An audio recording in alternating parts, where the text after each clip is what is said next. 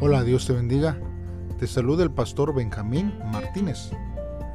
Hoy, hermanos, lunes 26 de junio vamos a estar meditando en el libro de los Hechos, capítulo 4, del versículo 1 al versículo 12. Como título, hermanos, este devocional lleva a Jesucristo, el único camino.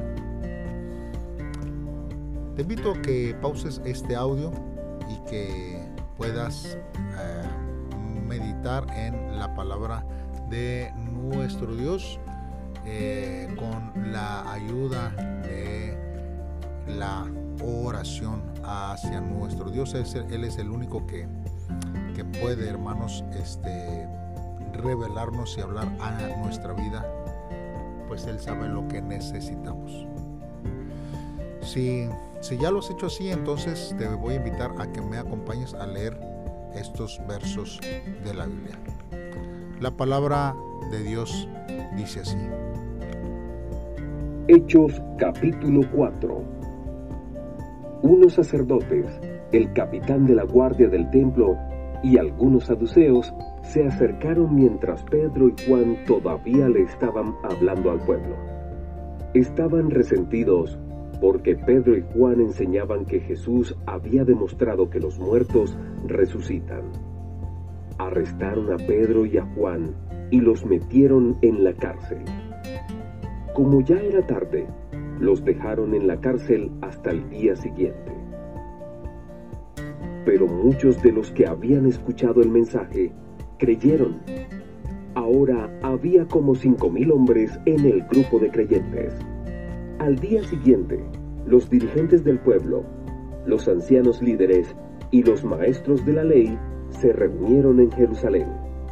También estaban allí el sumo sacerdote Anás, Caifás, Juan y Alejandro. Todos los que pertenecían a la familia del sumo sacerdote estaban reunidos. Ellos mandaron traer a Juan y a Pedro para interrogarlos. ¿Con qué poder y autoridad sanaron al paralítico? Entonces Pedro, lleno del Espíritu Santo, les dijo, dirigentes del pueblo y ancianos líderes de Israel, ¿nos están juzgando hoy por sanar a un paralítico? ¿Quieren saber quién lo sanó? Pues sepan ustedes y todo el pueblo de Israel que este hombre fue sanado por el poder de Jesucristo de Nazaret, a quien ustedes crucificaron, pero Dios lo levantó de la muerte. Este hombre estaba paralítico y ahora está completamente sano gracias a Jesús. Este Jesús es la piedra que ustedes los constructores rechazaron, se ha convertido en la piedra principal. Solo en Jesús hay salvación. No hay otro nombre en este mundo por el cual los seres humanos podamos ser salvos. Muy bien, hermanos, pues vamos a estar meditando en la palabra de, Dios a través de estos versos de la Biblia. Nosotros este, entendemos, hermanos, que los sacerdotes quizás eran prominentes y ellos eran quienes tenían una influencia eh, especial, hermanos, y a menudo eran parientes cercanos de los sumos sacerdotes. Los guardias del templo se distribuían alrededor del edificio, hermanos, para asegurar el orden. Los saduceos, hermanos, eran miembros de una pequeña pero poderosa secta religiosa judía que no creían en la resurrección. Y ellos fueron los líderes religiosos que permanecieron para obtener recursos al cooperar con los romanos. La mayoría de los que intervinieron en el arresto y la crucifixión de Jesús eran miembros hermanos de estos tres grupos. Ahora bien, Pedro y Juan hablaron a la gente durante el tiempo de oración de la tarde. Los saduceos se movieron con rapidez para investigar y como no creían en la resurrección, se sentían perturbados con lo que decían los apóstoles. Por eso Pedro y Juan, hermanos, refutaban una de sus creencias fundamentales y ponían en tela de juicio su autoridad como líderes religiosos. Aún bajo las reglas romanas, los saduceos tenían casi poder ilimitado sobre las posesiones del templo al tal grado, hermanos, que ellos podían arrestar a Pedro y a Juan por el hecho de enseñar algo en contra de sus creencias. Hermanos, necesitamos ver que también, hermanos, no es frecuente que nuestro testimonio nos envíe a prisión, quizás como en el caso de Pedro y, de Juan. Mas, sin embargo, hermanos, corremos riesgos al tratar de ganar a otros para Cristo. Quizás podamos nosotros estar dispuestos a pasar una noche en prisión si esto guiara a cinco mil personas a Cristo. Pero ¿acaso no también deberíamos estar dispuestos a sufrir por una persona? ¿Qué hermanos arriesga usted al testificar? Quizás rechazo, persecución, burla, bullying. Hermanos, ¿acaso no merece nuestro Señor Jesucristo que padezcamos esto por anunciar la salvación de Él. Hermanos, no importa los riesgos, necesitamos tener en cuenta que lo que hacemos por Dios no es en vano. Y debemos de esforzarnos para poder anunciar del Evangelio, de la palabra de Dios en todo tiempo.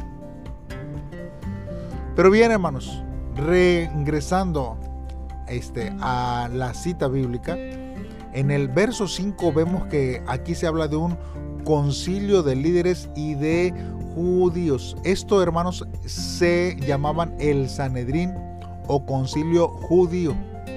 El mismo, hermanos, que condenó a Jesús a la muerte. Nosotros lo vemos en Lucas capítulo 22, versículo 66.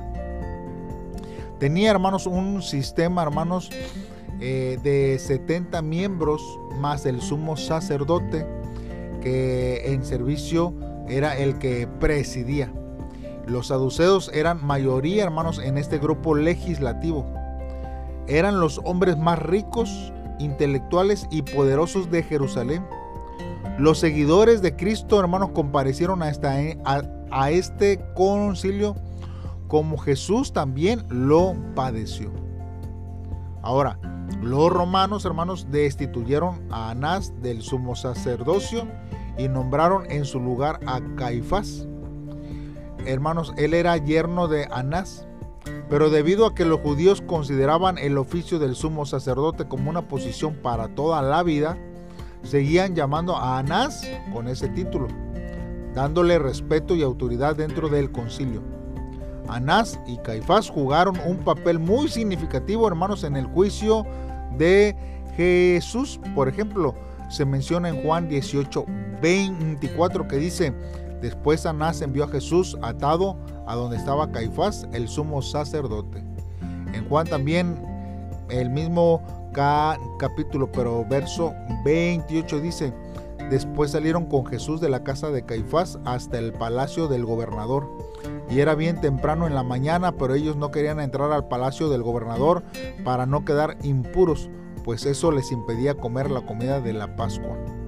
Entonces ni Anás ni Caifás les gustó que el hombre que se sacrificó por el bien de la nación tuviera seguidores que para colmo eran persistentes y prometían ser tan molestos como para ellos Jesús lo fue. Ahora, ya estando en el concilio, hermanos, les preguntaron a Pedro y a Juan con qué potestad sanaron a este hombre o en qué nombre estaban predicando. Las acciones y palabras de Pedro y Juan, hermanos, aterrorizaron a estos líderes religiosos, quienes en su mayoría estaban más interesados en su reputación y en su posición que en Dios mismo. Y entonces, mediante la ayuda del de el Espíritu Santo, Pedro habló con denuedo delante del concilio, sometiéndolo a juicio y demostrando que el que crucificaron había resucitado. En lugar de estar a la defensiva, los apóstoles estuvieron a la ofensiva, hablando con denuedo de Dios y presentando el Evangelio a estos líderes.